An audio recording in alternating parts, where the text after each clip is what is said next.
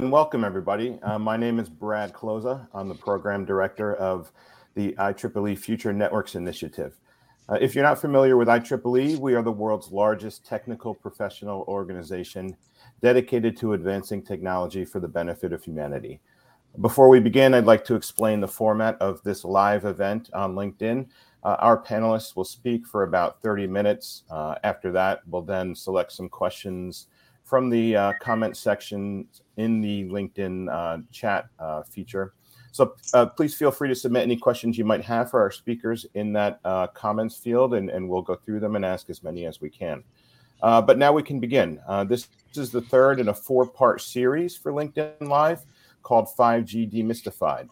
It's a special collaboration between IEEE Future Networks and IEEE Educational Activities. Uh, the first two sessions are available to view on demand, and I believe in the description of this event, you should find links to those. Uh, today's episode is called Health and Safety of 5G. Uh, from a public perception standpoint, 5G technology can't seem to catch a break. Various internet theories have tied it to cancer, then COVID 19 virus, and then the US Federal Aviation Administration claimed it could endanger airplanes landing in low visibility. Uh, so, in an era of increased propaganda and misinformation, how are citizens and non technical policymakers supposed to make any sense of any individual claim? In this IEEE panel discussion, experts will discuss the science and standards of human health effects from electromagnetic radio waves and 5G communications.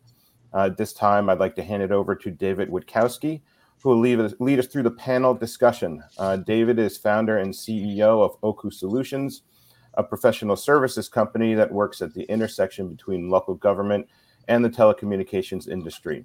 David is an IEEE senior member and a member of the IEEE Electromagnetic Compatibility Society a life member of the IEEE Microwave Theory and Technique Society, and is co chair of the Deployment Working Group for IEEE Future Networks. Thank you, David. Please take it away. Thank you, Brad. I appreciate the opportunity to be here. Welcome to everyone who's in the audience. Uh, I think this is a really interesting discussion, certainly because this is one of the, uh, obviously, the probably the biggest thing that I deal with in the course of the work that I do um, working with local governments, working with community groups, working with the industry to try to bring some uh, rationality and um, perspective into this uh, often discussed topic. Anybody who's been on uh, social media or you know, had conversations with uh, neighbors in your community probably has heard from somebody who has concerns about um, 5G or, or, other wireless technologies. And so this is a, a very often talked about topic, and it's I think it's also a um, often misunderstood topic. So I'm really happy to have such an august panel of experts with us today. Um, these are the people who contribute to the science uh, behind this topic, and so the opportunity to hear from them today is is really um, unique, and I'm looking forward to doing this. So, uh, in no particular order, I'm going to ask the panelists to introduce themselves. Um, and uh, just because uh, this is, happens to be the way it shows on my list, I'm going to start with uh, Brad Roth. Uh, Brad, please uh, give the audience an introduction to yourself. Hi, I'm Brad Roth. I went to Vanderbilt University to get my PhD in physics, so I'm a physicist. Then I worked at the National Institutes of Health for seven years, really applying physics to medicine biology. So I've worked measuring uh, magnetic fields produced by nerves. I've worked on transcranial magnetic stimulation of the brain and on pacemakers and defibrillators for the heart. Um, all these things tend to be at somewhat lower frequencies than what we're going to be talking about today, but there's still a lot of common uh, aspects that come into play in how electromagnetic fields influence the body. Thank you, Brad. Uh, Ken Foster, please uh, let the audience know who you are. I'm Ken Foster, a Professor Emeritus of Bioengineering at the University of Pennsylvania.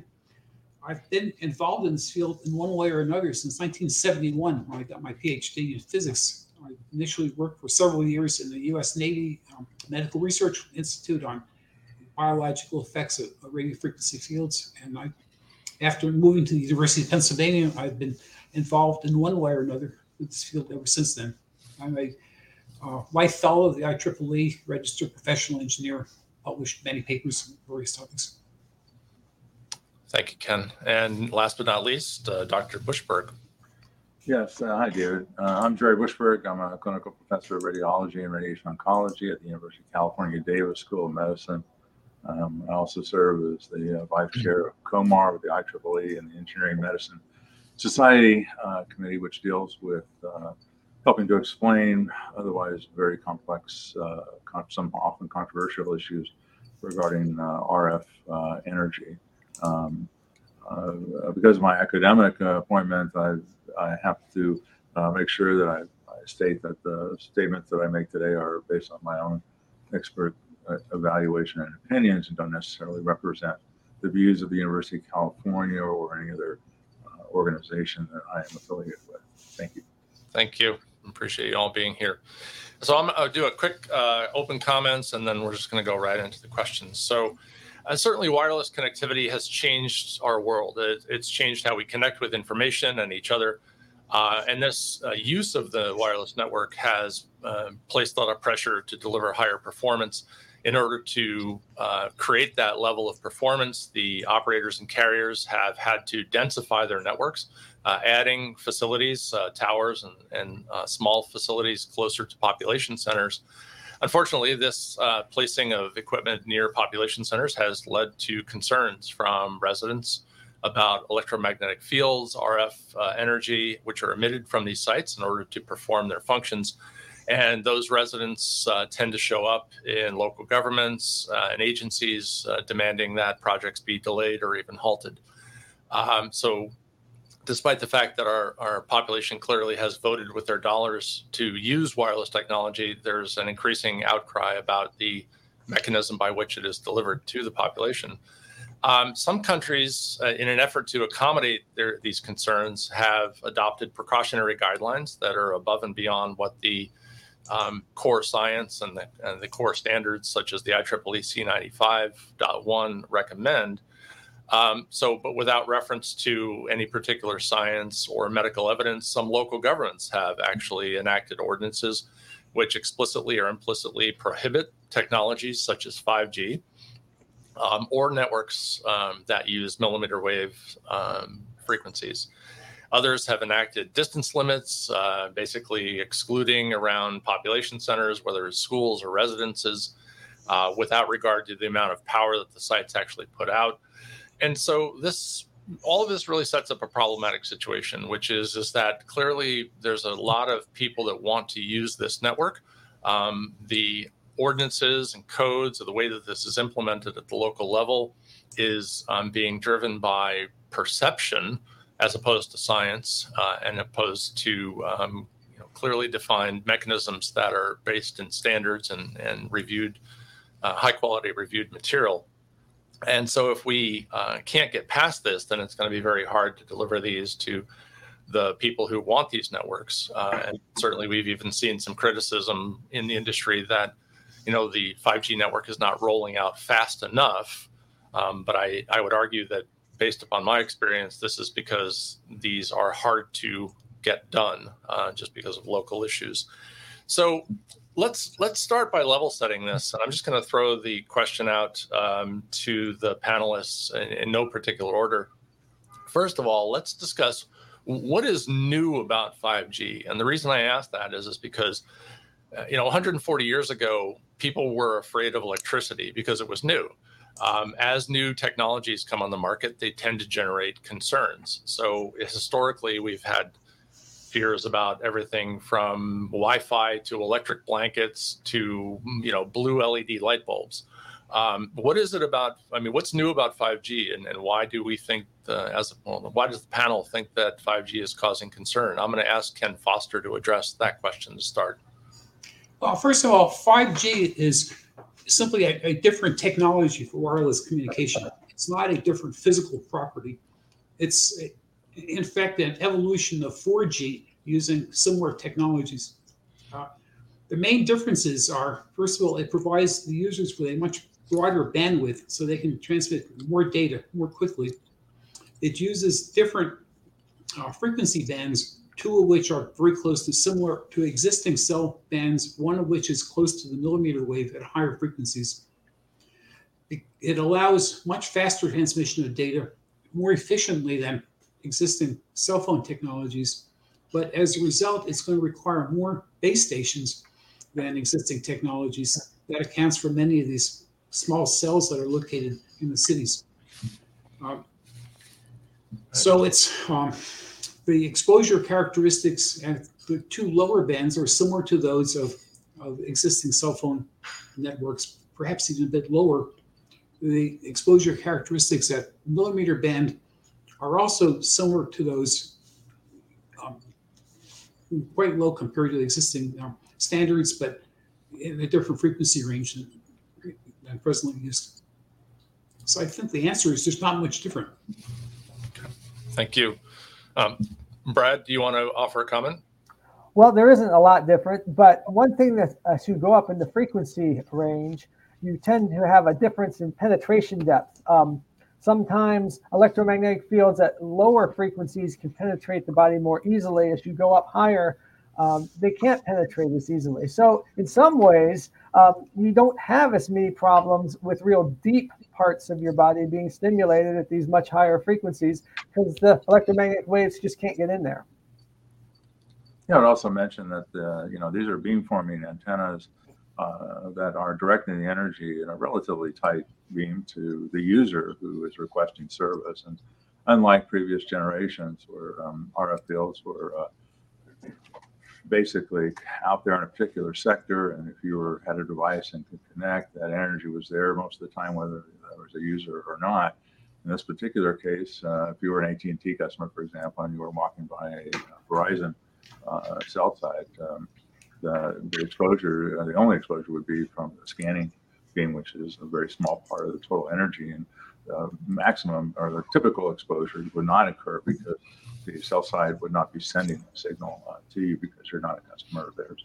Uh, so it's really quite selective and in many cases, I think re- reduces exposure to uh, areas where these sites are deployed. Yeah, uh, and I, I tend to agree with uh, um, with all of your comments here. The um, the thing that I, I see happening, which I think is con- of concern, is that people are are lumping in 5G with millimeter wave, which which is new to cellular. Um, but, but for example, if you were to deploy a 5G radio in the in the old 850 megahertz, you know, 1G band, it, it's there's nothing particular about 5G that's different. It doesn't automatically create some some new health issue because you're modulating that frequency with a different information. Um, and and I think that people are conflating 5G with with millimeter wave, which which is new to uh, to the cellular usage.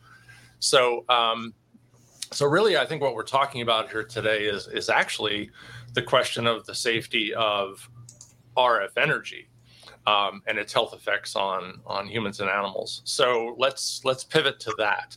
So we often hear, uh, especially in, in community hearings or appeals, we hear about various studies um, you know, there's there's the Ramazzini study, there's the, the National Institutes of Health, uh, National Toxicology Project, what we what's often referred to as the rodent study. Um, there are others that have been set forth. Um, many groups cite these as as showing evidence of concern and that there should be constraints. Um, but let's talk about in general how these cited studies fit in with the overall body of evidence around this topic. How much study has been done on this topic? How many years have, we been looking at this question? Uh, Ken mentioned that he's been doing this since 1971. I know it actually dates back to the 50s. Um, but what's our best understanding of science regarding um, RF safety? And I'm going to ask Dr. Bushberg to start off. Yeah, well, I think a, sort of an overarching uh, issue, which is very important to understand, is, is, the complexity of research in this particular area because not only does it involve the typical kinds of, uh, and for example, animal assays or cells, the typical kinds of biological assays that many biologists and people that work in toxicology are familiar with.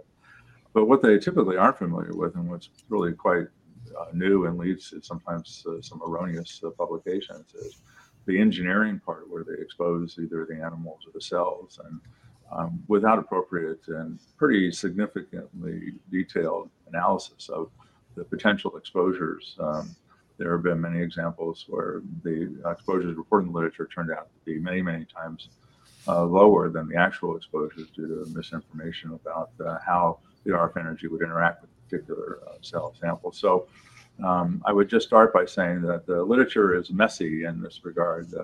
Uh, there's a lot of uh, literature that is not as high quality as you would like to see.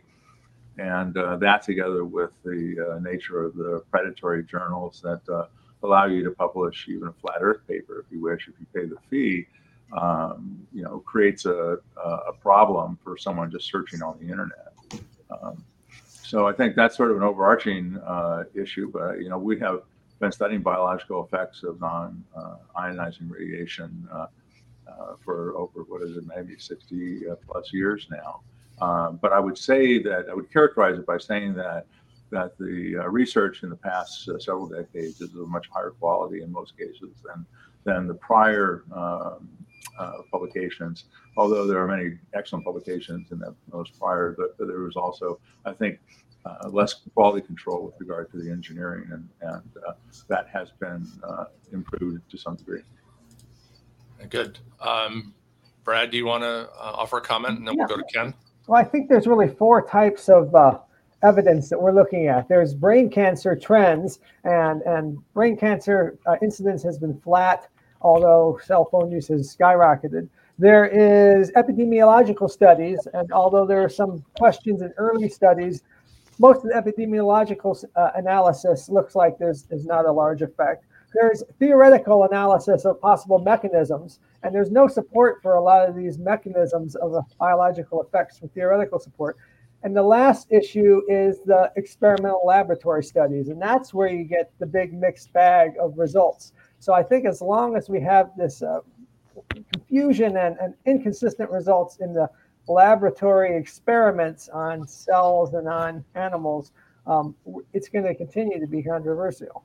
Now, you mentioned the epidemiological studies, and those are not free from uh, uh, confounding variables as well. In fact, epidemiology in, in and of itself, you know, studies the organism of interest, which is great, right? It's evaluating human exposures and, and disease and causation. But um, as many of you know, but some may not, uh, you know, this is uh, particularly a problematic area of epidemiology in RF because, uh, for example, um, ascertaining what uh, definition of exposure and uh, determining what person's exposure to, to, wireless communication frequencies and uh, different modulations and intensities over a given period of time, and epidemiology spans decades. Um, and asking people to recall, for example, uh, how much uh, they use their cell phone on what side of the head, uh, uh especially if they are infirmed or have brain cancer, um, you know, and have undergoing treatment, so their mental acuity may not be as great as it used to be. Uh, these present not uh, insignificant um, hurdles to providing high quality uh, epidemiology the way you would, would otherwise want to. Ken, you want to comment? Well, I'm not especially. Um, I've been when I first got into this field in 1971, working for the Navy. The main interest of the sponsors, the Navy in those days, was occupational safety.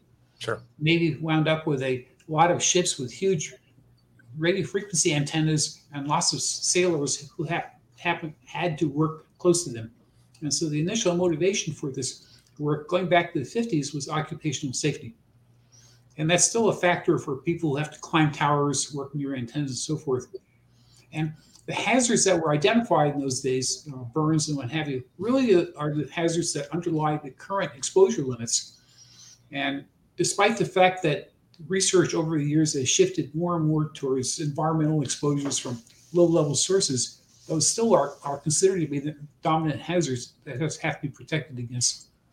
I think part of the problem is that there have been, at this point, several thousand studies looking for biological effects of exposure with endpoints that vary tremendously in relevance to health and studies that vary tremendously in quality. And so the noise level in this literature is high, and even experts themselves sometimes debate what the significance of many studies are. So it's not a simple matter to explain. I agree with that. I think you know people sometimes say, "Well, this is the new cigarette," you know, and they thought cigarettes were safe, and so now we have this new thing, and and we're going to find out later that it's uh, not safe. But that that analogy is is quite flawed. You know, I mean, even if you were to assume that the epidemiology was done in a pristine way and had no confounding variables, which in fact is not the case, when you look at the relative risks uh, associated with those studies that are positive, although there are many that are also negative, they're relatively low. These relative risks are in the area of two, three, four, five. If you look at uh, lung cancer and cigarette smoking, the class of studies done, done by Sir Richard Doll et al., the uh, relative risk factors there are, are 15, 20, and, and even higher. Uh, so the signal was dramatically uh, cleared, and also uh, was a consistent evidence. All of the studies that were done over those periods of time only made uh, the connection between cigarette smoking, and lung cancer, and other cancers uh, even more certain. Uh, so there wasn't this back and forth necessarily in the literature about whether indeed there was a correlation, and, and later studies helped to define causation of this particular agent. I, I agree with the I agree with the comments. certainly in, in my time in the U.S. military um, as an as a radio and radar um, you know uh, technician and working on those systems, we were uh, aggressively told to be very careful about this and the, the issues that occurred during the post World War II era with with especially with radar were, were drilled into our heads. Um, I, I, thought the comment about predatory journals was was really interesting because um, we get a lot of citations when I do hearings. Uh, they'll say, "Well, you know, here's this paper that shows blah," and it's it was on a government website. It was it was listed on the um, uh, you know some federal website that aggregates papers. Well, is was it a good study? Right? Was it um, you know was it a well done? It's it's like well it was, and it sort of comes across as well. It was on the internet and it's a government website, so therefore it must be true. Um, and, and, I think the public, you know, variably has the ability to to sort through all of this. Um, but of course, the internet makes everybody an expert, so that's that's been a um, little bit unfortunate. you know, um, David, you, you raise it actually a very uh, important issue, which is, you know, how is the public supposed to digest this information? You know, right. How are they, right. How, you know, who are they to turn to? Who are they to believe? And and first of all, you have to, you know, understand that there's no one publication uh, or individual that can opine with absolute certainty. Uh, and in fact, uh, science uh, in and of itself is not an absolute domain with regard to truth. You know, we are always uh, are there are always open questions and things that we continue to explore. Right. However, if you're going to assess the biological effect of any physical or chemical agent, what you need to do is to assemble a, a team of scientists that have the relevant expertise in all of the various disciplines, both in terms of toxicology as well as engineering, cancer biology, molecular genetics, et cetera, to be able to evaluate the papers with regard to their quality. Uh, people that actually do this particular work, maybe with other agents, are, are, are keenly expert in assessing whether or not the techniques and even the statistical analysis that was performed are appropriate for the particular paper that's being presented. And when you do what's referred to as a systematic review, where you set up the criteria by which you will accept papers of the highest quality or grade them, so from high to low, you find that uh, when these are done well, the number of actual papers that make it uh, typically less than 10% of those that are evaluated. Let me let me double click on what you just said because I think it's really important the process by which you describe is actually how the IEEE C95.1 standard is updated on a regular basis.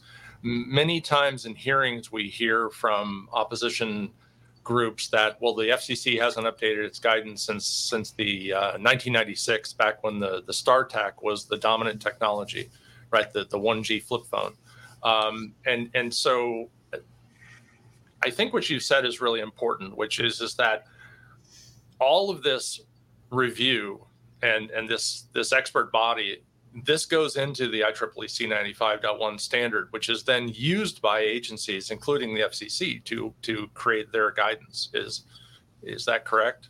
Well, I think all of the, you know, whether it's International Committee on Non-Ionizing Radiation Protection or ICNIRP, as it's most commonly referred to, or or the, any of the other really dozens and dozens of of uh, scientific councils that have been assembled to review the literature all do that same thing. Uh, mm-hmm. some do it better than others, but in general, they're looking to first assess uh, the quality of the of the literature in that area so that they are making decisions on those papers which uh, have the highest confidence in uh, providing a good connection between the evidence that's presented and the conclusions that are drawn. Yeah. If I could jump in, I could point out that there are some scientists out there who would vehemently disagree with everything we're saying, who are absolutely convinced that radio waves, even at very low levels, such as from Wi Fi, are, are very dangerous. And I've spent a lot of time trying to understand their arguments. And the best I can, can come up with is that they're looking at the same body of data from a different perspective. Uh, health agencies generally, in fact, uniformly haven't expressed any concern about hazards from ordinary environmental level exposures because that's because they do basically like Jerry has been talking about. They review the literature respect to quality and try to put everything together and see what comes out. And the answer is not much comes out consistently. You can take different point of view by going through each study that claims an effect. And maybe half of all bioeffect studies do claim some kind of effect. And then sort of cherry pick and wave your hands and, and come up with a story that tell the public that the world is coming to an end. Yeah. In fact, I know of one professor who's actually making those statements to the public that 5G will create an end to human civilization within a few years. It might happen, but probably not because of 5G. Yeah, and, there's an important distinction between, you know, when you run a, uh, study, especially in the laboratory, uh, you know, between observing an effect and an effect that is potentially harmful to human health. Uh, many things, uh, uh, when tested in these kinds of uh, experiments, um, cause some sort of physiological or cellular mechanical change, but you know, the human body and all animals have very robust adaptive responses. You know, when we when we take in food and convert it to um, to the cellular energy ATP, there is a, a very hostile biochemical process uh, known as oxidative phosphorylation that takes food and create, turns it into energy, during which there are, are dozens and dozens of changes in, uh, in metabolites and in, cellular uh, homeostasis that are dealt with by the body very effectively.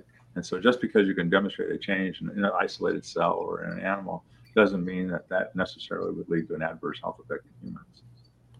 It, it's interesting you talk about the body's adaptation to this because um, Brad, you wrote a book on mm-hmm. this topic, and and one of the things I remember from your book was you talked about how the induced fields from RF energy relative to the electrical fields which already exist in the human body from cellular processes and nervous processes are that the the human body's fields are so much larger that that this is an insignificant amount of energy relative to the to the simple operation of the human body. Do you want to make a comment on that?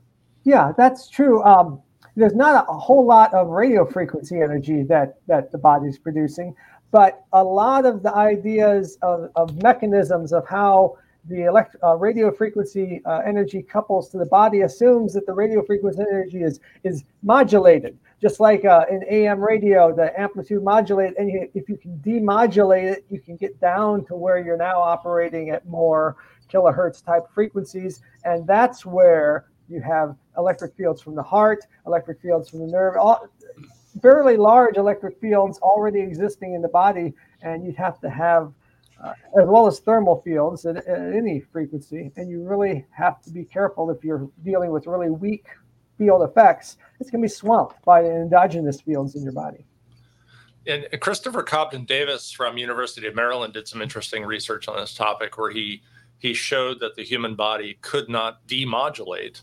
And I'm using I'm slipping a little bit in engineering here, but the idea that the human body could respond to the information that's carried on, and so this really gets to this question of like are we concerned about 5G itself, like as a modulation method? Is there something about the waveforms which are problematic? Or are we simply talking about the photonic energy that dissipates in the human body? And, and Dr. Davis's work, I think, was very clear on this topic that anything that dissipates in the human body is going to be uh, resistive effects, meaning that it's it's heat, and that's what we have found to be the impact from RF energy. The one proven thing from RF um, energy has been that the body will, subjected to enough energy, will heat up. But then again, when I go outside on a cold morning and stand in the sun and drink my coffee, I'm I'm absorbing photons and and doing and and that's where the heat comes from. Um, comes from that big uh, electromagnetic generator that, that we orbit called the sun. Um, there's a, I think that one of the things that it gets to that question of sort of scale of, of uh, impact, and, and Dr. Foster, you uh, wrote an article in IEEE Spectrum a while back about this question of dose versus exposure. A lot of the citations that we hear in these uh, in these hearings about concerns, uh, stuff that people pull off the internet or, or off of paper aggregation sites, um, deals with this. Well, you know, the the NI the NIH rodent study showed this, but I'm afraid of a cell site that's 200 feet away from my house. Um, obviously, the power levels are extremely different between those. Um, how, let, talk to us a little bit about dose versus exposure, and and how should people interpret a study that says that holding my phone to my head is problematic, and how should they interpret that in the context of a cell site that that's some number of meters away from their home? Well, exposure technically means uh, how much energy is incident on your body, the, the intensity of the field. Um, dose is how much is absorbed. Um, what you're probably asking about is why is it that some sources produce much more exposure or much more dose than others? It's it's been pretty well established that the major source of exposure to an average person from radio waves comes from when they use cell phones. Hmm. Uh, below that, there are many other sources, including base stations located outside the home, Wi-Fi, microwave ovens in the home, and so forth. And so the major source of exposure is from one's own use of cell phones. Um, mm-hmm. the, the problem, followed, by Wi-Fi access points in the home, I would guess, right? That's, that's probably right. like number two. Many, and many other sources. Mm. Uh, when you use your microwave, you're bathing the entire home in, in very weak microwave energy um, and, and, so forth. Uh, so in my mind, it's not too sensible to worry that exposure from base stations located 100 meters down the road when you yourself use a cell phone. Yeah, and to follow up on that, I think it's a really important point, and and one of the things that's sort of counterintuitive that people don't recognize is that you know the phones have this uh, function called adaptive power control that, mm-hmm. that, changes the output of the phone based on the strength of the signal from the cell site, and the difference in potential exposure from the phone can range over two or maybe three orders of magnitude, depending on the particular modulation. Uh, and in fact, use, I'm sorry. No, and I just wanted to, to make the point that that if you if you really want to reduce the amount of exposure from your phone or from phones that are being used next to you, what you really need is good coverage or in a, in a network so that everybody has a, um, a, good signal from the side and their phones are operating at at, at the lowest possible level. That would, I mean, if, for just from a logical perspective, if you were concerned, uh, that would be a goal uh, that you would want to see achieved. That, that's a really interesting point. Uh, having worked on uh, as an RF engineer in a, hand, in a company that developed handsets uh, at one point, I, I, have worked on adaptive power control, both on the receiver and the transmitter. And the um, the I mean, we we know this, uh, and people experience this every day. Um, you know, how many times have you gone hiking um, and your phone, your battery dies for some reason? You wonder, well, why did my battery die? And the reason why was because you were out in the middle of nowhere and your phone jammed the power up because it couldn't contact the cell site. So when you're when you're um, get when you have you know no bars or one bar, your phone will try to connect, which of course means that it's emitting more RF. And and as Ken pointed out right? That that's the biggest exposure of RF in your life is that phone that you tend to carry in your hip pocket or, or your breast pocket or on your belt. Um, so l- let's let's switch a little bit to um, away from this topic of, of so obviously everybody has probably heard about this argument that that RF fields cause cancer. That was the thing that was many years ago was asserted um, was this that it was carcinogenic. But as um, I believe it was Brad pointed out, the, the, as our usage of wireless devices has increased exponentially, um, cancer rates are actually dropping. Right, that they're they're they're flat or dropping. So the two are not correlated and and as as a lawyer would say uh, that which is correlated cannot be causal in other words if if cancer rates are not going up commensurate with the amount of usage of our RF devices then phones are not causing cancer. I, I tend to see that now the um, a lot of the opposition groups come into the these hearings and they now they're claiming other effects.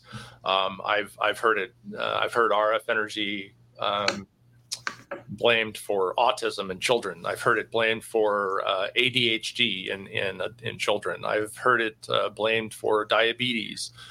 Uh, headaches, nausea, anxiety, all these electromagnetic hypersensitivity effects that, that people tend to list off. And of course, there was that doctor out of San Francisco who uh, is no longer a doctor as the state of California removed his license. But in the early days of the pandemic, he claimed that 5G caused COVID.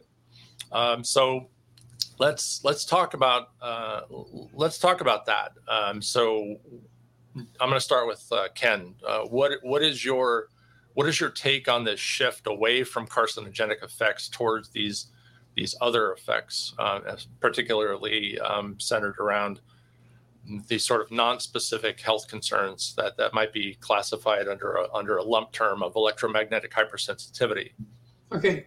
Well, in the public, the, the two major issues that keep on being discussed are possibly RF energy causes cancer, and that's been pretty much um, considered by health agencies. The other one is what's called electrical hypersensitivity. People feel in some way that they have non-specific responses to even low levels of radio waves in the environment.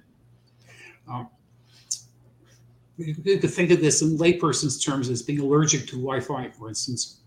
This uh, issue became very big in Europe in the 1960s, 1950s, when people felt themselves uh, allergic to video display terminals, power lines, fluorescent light bulbs, and so forth. And then as the wireless revolution took place in the 1990s through through 2000s, uh, people developed what they thought was a sensitivity to radio waves. Uh, the problem is that there have been many studies trying to determine under blinded conditions whether people actually can detect when they're exposed to radio waves. And the answer is that no one has been able to identify any clear cut response that people have when they are exposed under blinded conditions. Nobody really knows the cause of this. The two dominant theories are it's maybe some sort of psychological response called the nocebo effect, or the people themselves are absolutely adamant that this is a um, physiological response to these fields. The problem is that the fields that they think that they're responding to are exceedingly low. Uh, one man sued his neighbor because he thought his Wi-Fi uh, system was was making him ill. And if you're going to try to set exposure limits to protect against that kind of exposure, you might as well just turn off the whole radio spectrum. But unless that, that, it's not, you know, it's not unique just to RF uh, either. There are, you know, a number of cases where people uh, believe that uh, the, the, cause of their maladies is due to not just RF, but, but any number of potential uh, things in the environment or uh, the chemical plant down the road or the um, uh, amount of um, asbestos that might be lingering in a building uh, that sort of thing. And um, so the, these correlations, uh, not necessarily causations, are uh, are not is not a new phenomenon. Uh, also, I think it's important to understand that these people do suffer. I mean, there's not they're not making this up. I mean, they're, they're really impacted um, by whatever it is that is causing the symptoms that they're experiencing. It just doesn't appear to be uh, in, in, controlled experiments due to uh, whether the exposure is from uh, radio frequency energy uh, or not.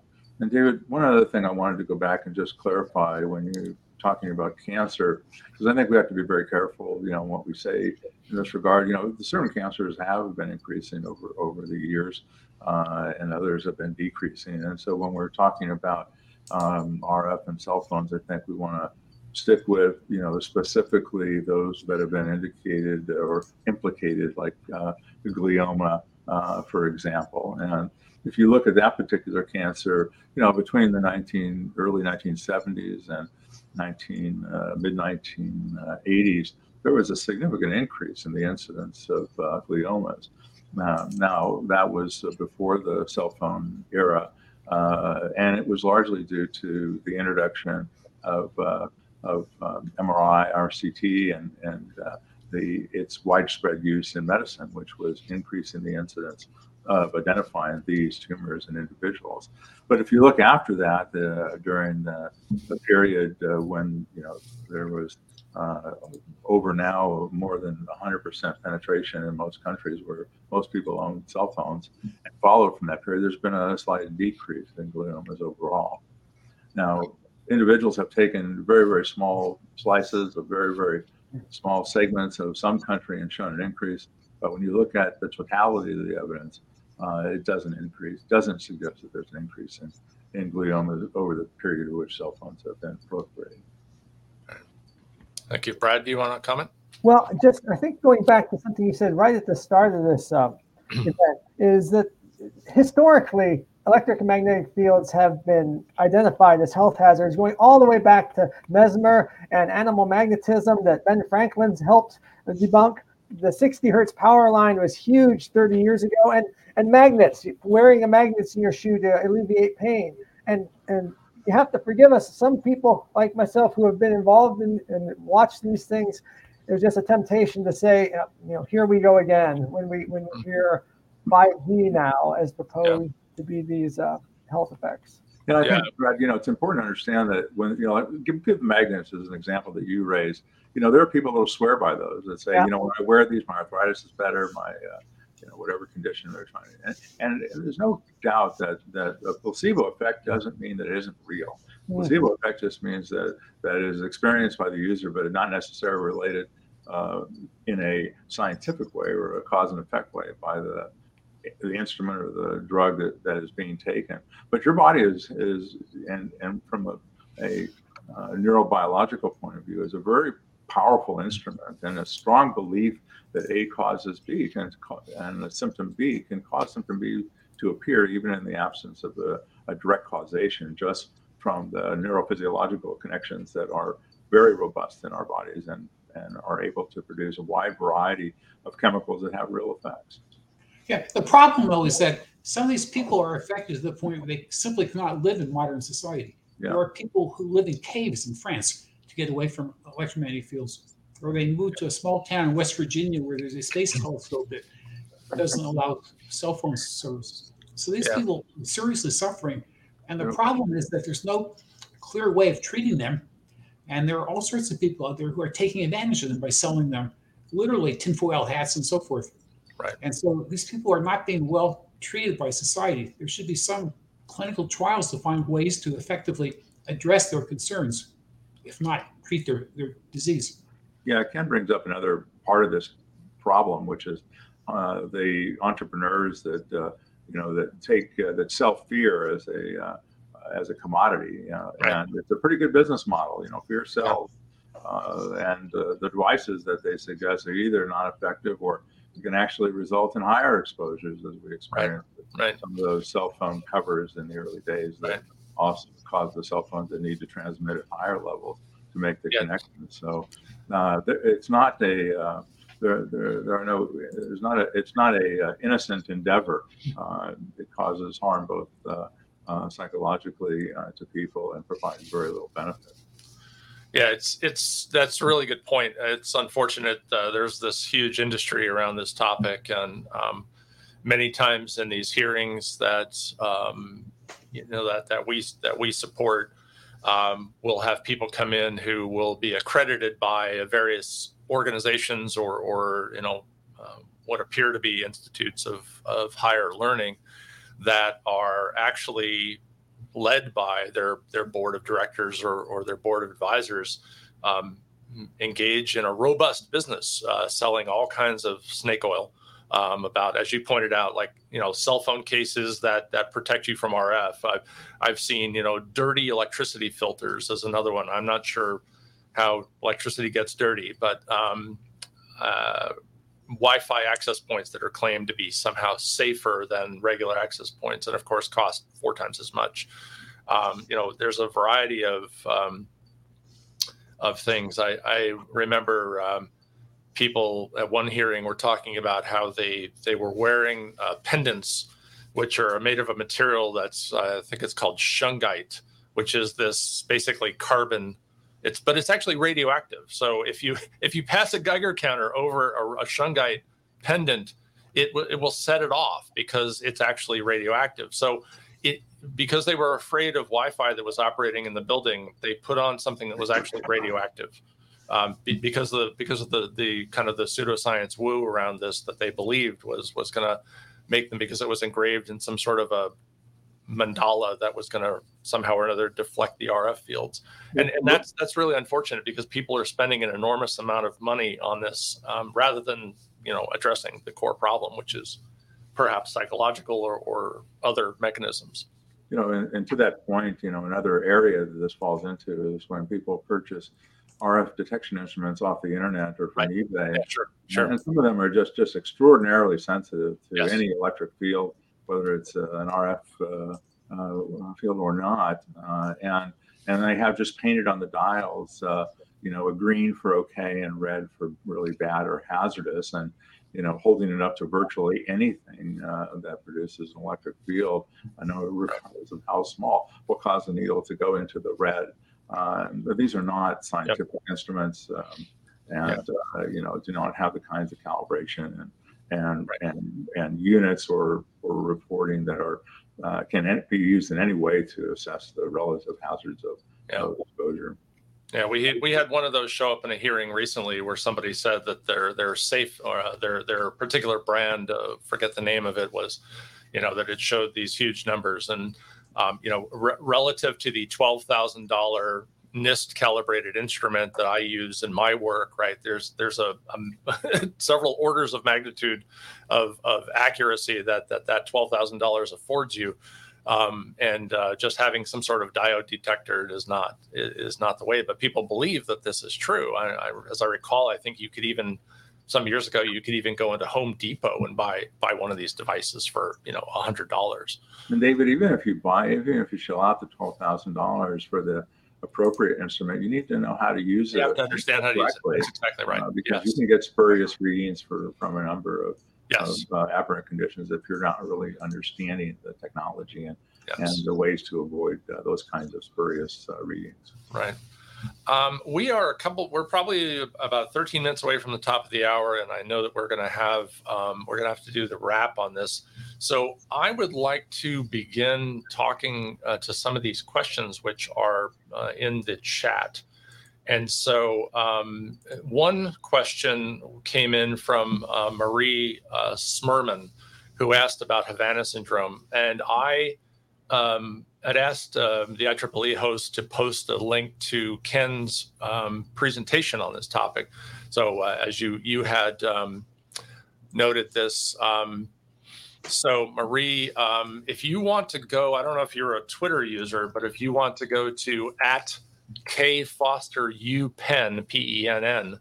Um, that would be a way for you to get access because it's the uh, it's a pinned tweet in in Ken's um, in Ken's Twitter feed. So if, if you are on Twitter and you want to try to access his Havana paper, then that would be a way to answer that question. I think it's a bit beyond the scope of what we're talking about here.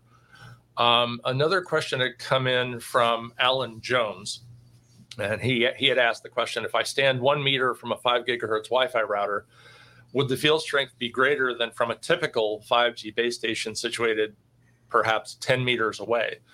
Um, and he says because people are concerned about field strength and not realizing that Wi Fi may actually be a, a stronger signal. And, and, I think it's hard to answer that question, um, Alan, because a typical 5G base station is, is for unfortunately is not typical. Um, we it depends upon what we're we're discussing. Are we talking about a a macro site? Are we talking about a building mount, um, building mount macro? Are we talking about a small cell, a micro cell? Um, and which frequency is it operating at? Because of course the um, the strength of RF fields dissipates as both the square of the distance from the source as well as the square of the inverse square, I should say, of the source and the distance or the inverse square of the frequency. So if we're saying a 5G uh, site that's operating in the 700 megahertz band, would have a very different propagation characteristic from the um, from the dissipation that would occur at say 28 gigahertz in the millimeter wave. So, it, David, I think what we can say is that under any of those conditions that were described, the amount of exposures would be exceedingly small and Sure. represent maybe, you know, a thousand times or a hundred times less than the standards would allow for continuous public exposure. and, and, that, So and that's a good, very That's good. really the, I think the way to, um, maybe a way to characterize it, uh, is that Okay. they're, they're both low. How they would compare is, may not be that important. Yeah. Yeah, I, I, I, that's a very good point, Dr. Bushberg. Thank you for bringing that up. Um, you know, in, in the work that we do when we go out, I mean, we, we get asked to go out and do field analysis quite often. Um, and when I, when I go out, um, often it's, you know, the numbers are like sub 1% for the, the exposure level that, that is defined by, by the standards and by the safety guidance. Um, you know, most of the time it's, it's certainly nowhere near anything even double double digits. It's probably often less than one percent, even when when you're rather close to the source, and that's just because the the RF fields fall off very quickly as you move away. But if Um, I could add though, Go ahead. Wi-Fi is a pulse signal with extremely low duty cycle, so the time average exposure is very low. mhm, Well, that from a base station is pretty much on all the time. Right. And from a psychological point of view, the exposure to a base station radiation is involuntary, while that from Wi-Fi is strictly voluntary. So there are psychological differences too. So from a public perception of risk, these are very different exposures, even though numerically, in some respects, they may be comparable. That that's a very good point, which is is that people do make the assertion in, in many of these hearings um, that um, you know they have no control over this and they feel like it's being being forced upon them um, as as rather as, as they could make a choice to turn off a Wi-Fi access point or turn their phone off if they if they had concerns. And so there is a certain amount of um, sense of intrusion, if you will, into their lives, right? But David, I would suggest that, you know, you have to look at these issues from a holistic uh, perspective and from a community public health and safety perspective. You know, um, the number of lives saved, the number of uh, people who lived rather than died from automobile accidents because of wireless technology and the ability to summon aid uh, quickly or to provide care from a position remotely. Uh, there, this is not a statistical uh, analysis that there's a debate about. Um, you know, the vast majority of 911 calls now come in through wireless uh, communication, and um, the public benefit. Even if you set the economic benefits aside, the public benefits and, health and safety are are undeniable and demonstrable. Um, and you compare this to uh, the possibility of some risk at, at very low levels that is Sure. yet to be uh, uh, uh, identified. Right. Um, so turning to a question from uh, Story uh, Pellicero, who who uh, works in siting, and she asked the question: What arguments or statements have you found to be most persuasive or resonate the most with local governments and residents? Um, I I think Story the answer to that is is that um, it depends. It, honestly it depends upon the jurisdiction that I'm that I'm dealing with, and I'm sure Dr. Bushberg uh, Brad, Ken, you've all you've all done work in this area. You you would probably agree with me that it really depends upon what the concern is, and then you would have to address that. So, understanding the um, the jurisdiction, and and then coming up with um, logical and and science based responses to that is is really the the core of the work that is done in this area, which is you know which is why people such as yourself uh, uh, ask people like us to come in and help with this because we are uh, we do immerse ourselves in this topic and we're we're able to pull out um, that evidence which is necessary to deal with some of these um, refutation of pseudoscience. But I uh, of course, Ken, go ahead.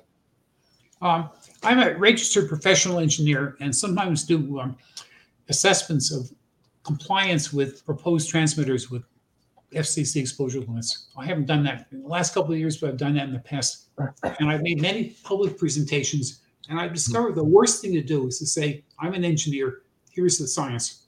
Hmm. Uh, it's much better to say that these issues have been studied many times by health agencies from the World Health Organization down to many national uh, health groups, and here's what they invariably find, and there's no clear evidence of the harm.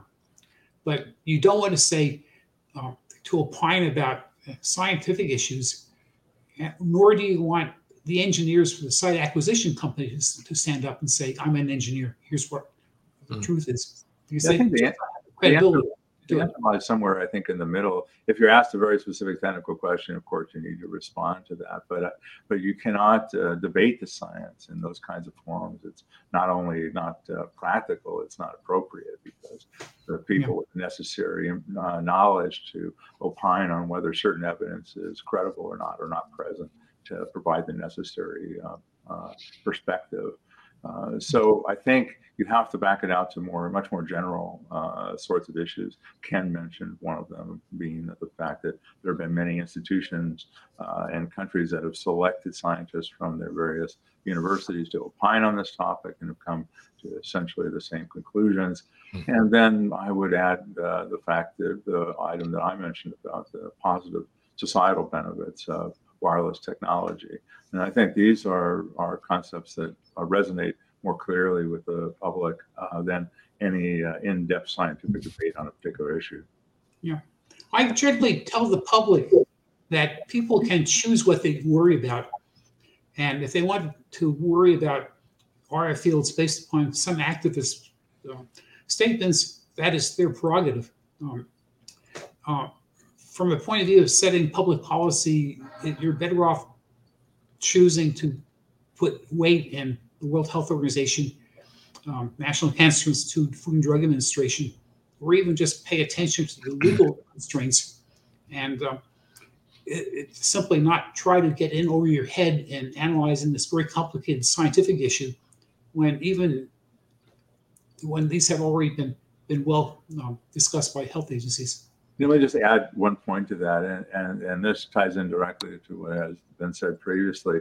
You know, I explain to people that when my kids were young, uh, you know, we we had a baby monitor so that my wife was down the downstairs could hear the baby cries. Although with my kids, you could hear them without a baby monitor. You really didn't need that amplification, but, but she felt more comfortable with that. And so, you know, knowing my area of expertise, she asked me, you know, if I thought it was uh, okay, and I and I said, well, yeah, I measured the levels and they were very, very low, and and said that uh, you know she feels more comfortable uh, with that, having that uh, ability to listen in. Uh, there's no, so I made a personal choice based on my own scientific understanding of the issues and my concern for my own family. So I think if you can add any personal anecdotal information that that relates directly to decisions that you've made, sometimes that's helpful helpful in placing things into perspective. I think it's a question. Uh, there is that question of relative risk, and I see Brad has come on, which which is the signal that it is time to wrap up. I'll, I'll close out by saying that um, you know a lot of these things are are questions of relative risk. Um, you know, if I go to a hearing and there's a lot of people there, um, sometimes I will ask the question, "How many of you drove here today? Uh, how many how many of you um, you know how many of you um, rode your bicycle?" I mean, the the re- the reality is is that there's like a one in 100 chance in the course of our lifetime that we will be in an automobile accident. It's it's being in a car accident, being being in a bicycle accident is is a far more likely uh, event, uh, an adverse event in your life over the course of the years that you're there. Um, you know, out driving around versus say, you know, some random exposure to to an RF field is going to cause a health effect. So we we have to I, think we have to say that we we accept a certain level of risk in our lives, just simply getting out of bed and, and getting in and walking to the bathroom. Um, but but we don't think about that because it's a normal thing for us. Brad, I'm gonna um, before I'm gonna turn it back to you, uh, panelists. Thank you so much for being here. It was great. Uh, always appreciate having a conversation with you folks, um, and glad to do it in front of an audience. Uh, and really appreciate the IEEE being willing to to host us for this. Um, you know, you're welcome to reach out to any of us on social media if you have follow-ups or you know you want to engage with us, any of us directly. Um, Brad, why don't you uh, play us off? Uh, Thank thanks you. very much, David, and uh, and thanks as well to uh, the panelists from me.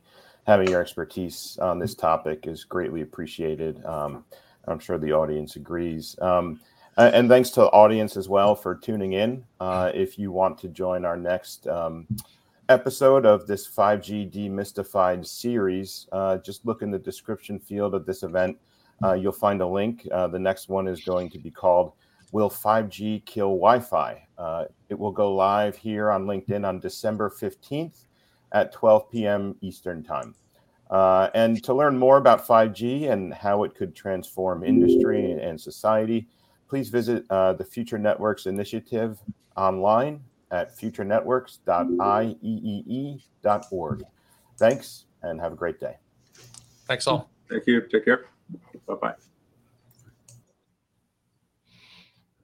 Okay.